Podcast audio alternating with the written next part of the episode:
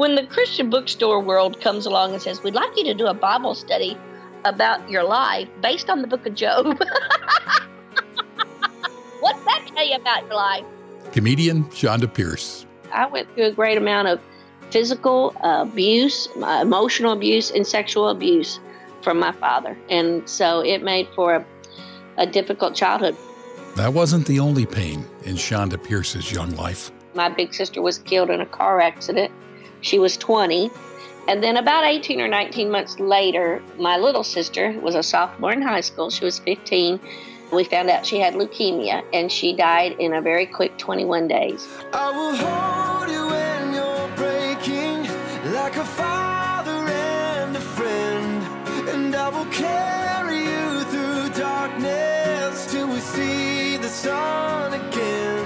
There would still be more grief in Chonda Pierce's life. You'll hear how God has carried her through all of it on this episode of GPS God, People, Stories.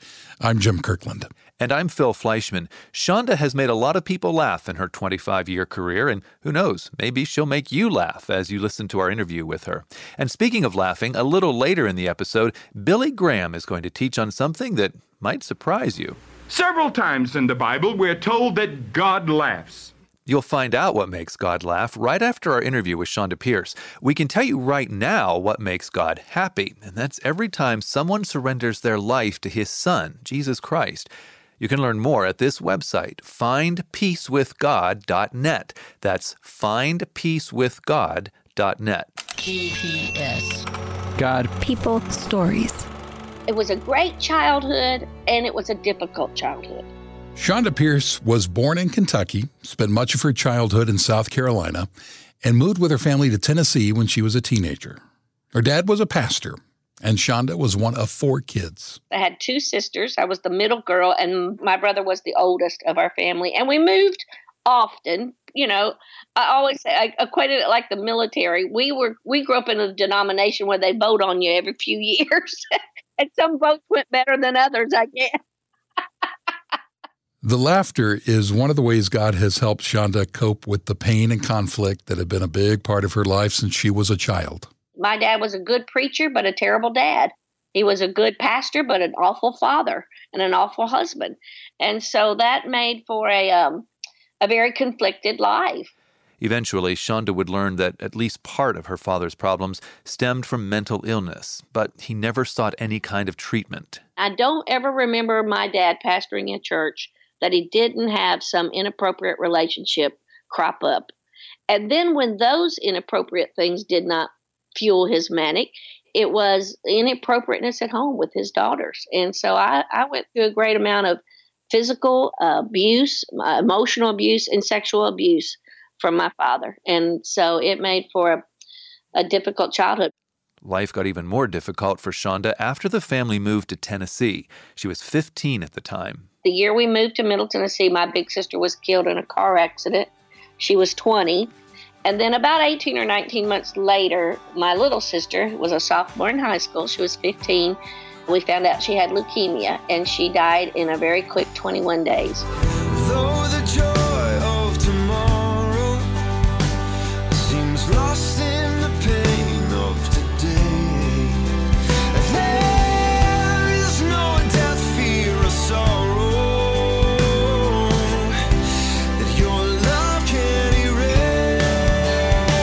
By the time Chonda was 18, her parents had divorced, her older brother had married, and Chonda and her mom moved into a one bedroom apartment.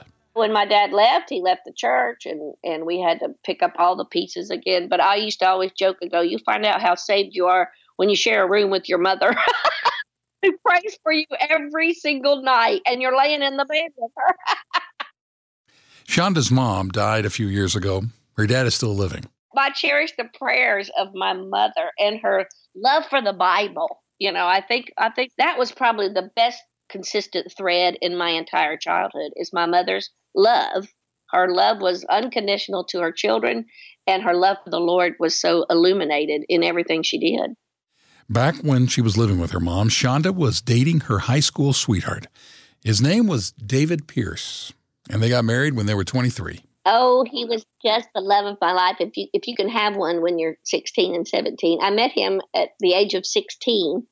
He came from a severe alcoholic home.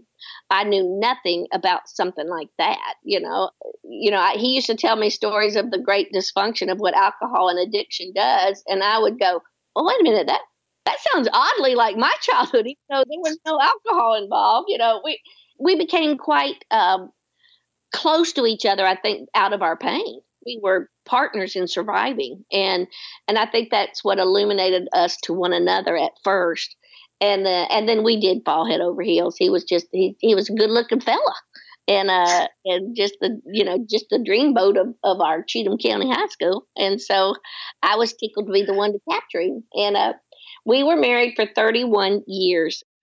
David died of a stroke in 2014 at the age of 53. Several years before that, alcohol had started to become a problem in his life from the time he was 48 until the time he was 53, his drinking got worse and worse. And then when disappointment is interjected in an already fragile, you know, a, a budding addiction, uh, it it's a terrible combination. And we had um, a daughter, uh, still have a daughter, who decided that for her life and for her little family, they wanted complete separation and a big giant gap between us grew and grew and grew.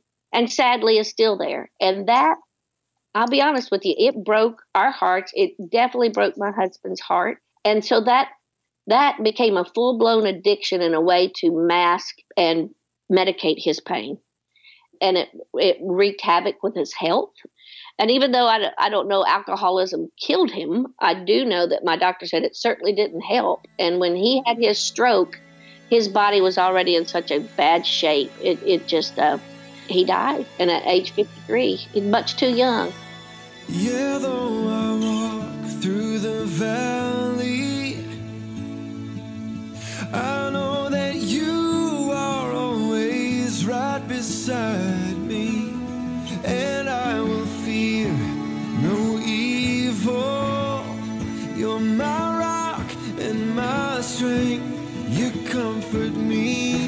For most of their marriage, the Pierces never had alcohol in the house, and Chonda regrets that they removed that boundary. I just look back on it and know we should have never done it because it was in his bloodline and it was a, already a little foot in the door for Satan in his life already and I'd give anything in this world if we if if the first time I noticed a beer in the fridge or smelt it on his breath, if I said, I want to pray about this and I want the two of us to keep that boundary in place.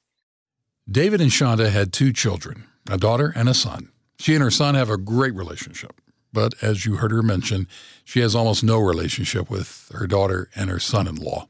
It's not clear why her daughter broke ties with the family.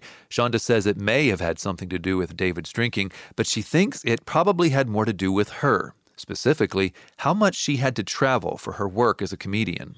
I worked really hard to not miss too much, but I know that I, I know that I got too busy. I got too career minded. And it was probably my escape when I couldn't figure out how to fix David, when the chaos at home was, you know, I, I got busy working and in good things. I mean, I, you know, hope see people got saved and we were telling the world about Jesus, but but at home it, it was difficult. Chonda says she and David didn't know their daughter was upset about her childhood until after she got married. Then, after her daughter had her first baby, the relationship really began to unravel. I have a seven year old grandson I've never known, and a three year old grandson I've never known. And it is the greatest burden that I carry every day.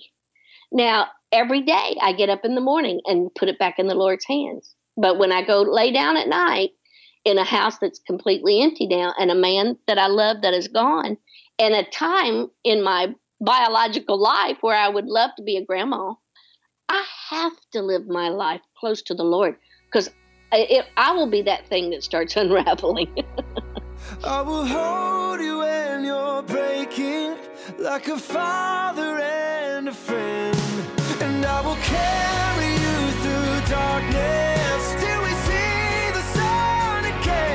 Her faith in Jesus Christ is central to who Chonda Pierce is and to everything she does.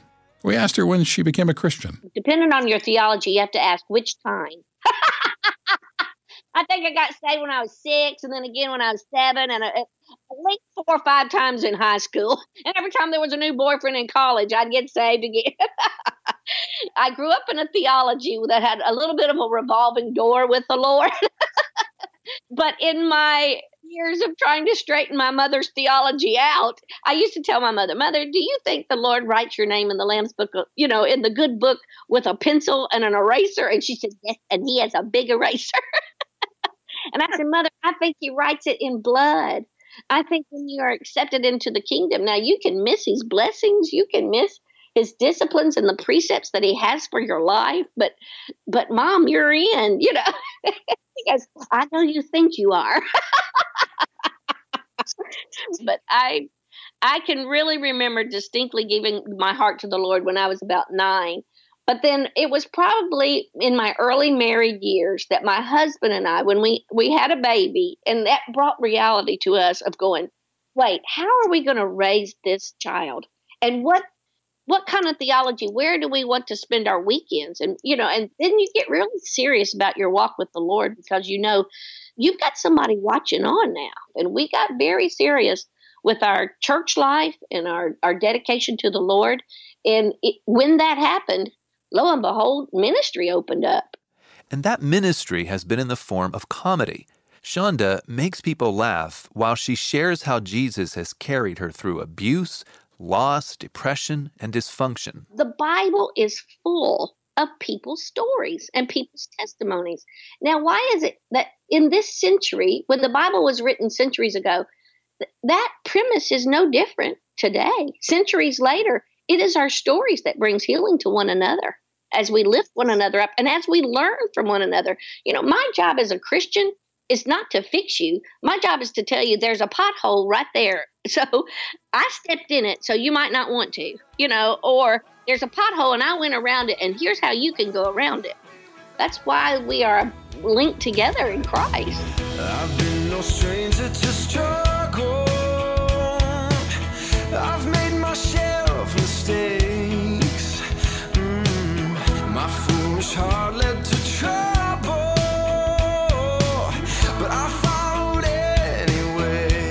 Jesus Christ is bringing healing to Chonda Pierce. He's also using her to bring healing to other people, and he wants to bring healing to you right now. We can tell you a lot more at this website, findpeacewithgod.net. That's findpeacewithgod.net.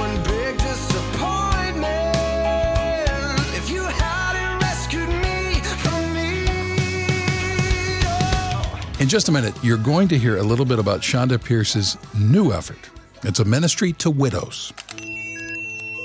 You're listening to GPS God, People, Stories, a podcast production of the Billy Graham Evangelistic Association. Several times in the Bible, we're told that God laughs. Billy Graham.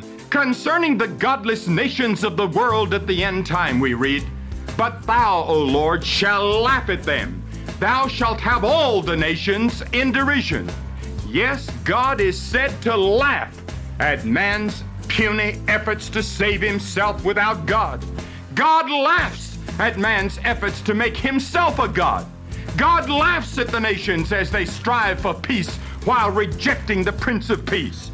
This laughter is not the same thing that we know as laughter. This is holy laughter. It is a laughter of deep pathos. It is a laughter filled with love and compassion for a world which has rejected the Savior. The Bible teaches that in spite of man's rejection of God, God loves man and has compassion upon the human race. The Bible says God is not willing that any should perish, but that all should come to repentance. Billy Graham repented of his sins and gave his life to Jesus Christ in 1934 when he was 16 years old. He's now in his 100th year of life and spends his days at his home in the mountains of North Carolina. But the Billy Graham Evangelistic Association continues his work of sharing the life changing power of Jesus Christ. One of the ways we are doing that is through a new film called Flying Blind. Flying Blind shares the stories of four Christians who were ignoring sin in their life until God got their attention. You can watch it or order a free DVD of it by going to this website, flyingblindvideo.org. That's flyingblindvideo.org. Our guest on this episode of GPS is Chonda Pierce. She was recently recognized as the best selling female comedian of all time, and she has a new DVD out called Chonda Pierce Enough. It's a follow up to her DVD, Laughing in the Dark, which was in production when Chonda's husband died. Couple of years go by, and everybody starts having questions. You know, how are you doing? What, how, you know, how did you survive this? What did you? And what began to emerge is I have a great support system in I have a handful of girlfriends that w- I went to high school with and David went to you know they were David's all our buddies are all still together and I moved back to the little town where we went to high school and I I just thought a way of helping a lot of widows out there is what I've had to learn and when you don't have a man that tells you that he loves you and you don't have a man in your life that says you're pretty every day uh, like I was blessed to have and your girlfriends aren't going to be around every day to go, "Oh, you look great," you know. How do you start feeling like you're enough to make it through? And is God going to be enough for you now that you're alone? And that kind of theme emerged during a tour, and and we decided, okay, let's roll the cameras again, and here's here's kind of the follow up to Laughing in the Dark, and and it was just as well received in the movie theaters, and and uh, I think it was a little more fun because nobody died at the end. a big thank you to Chonda Pierce for spending some time with us, for making us laugh, and for reminding us about the goodness of God. I'm Phil Fleischman. And I'm Jim Kirkland. We also thank you for being here and listening. And ask you that if this episode of GPS made an impression upon you, would you let us know? Share your comments with us, rate the podcast, and share it with your friends. This is GPS God people, stories. An outreach of the Billy Graham Evangelistic Association. Always good news.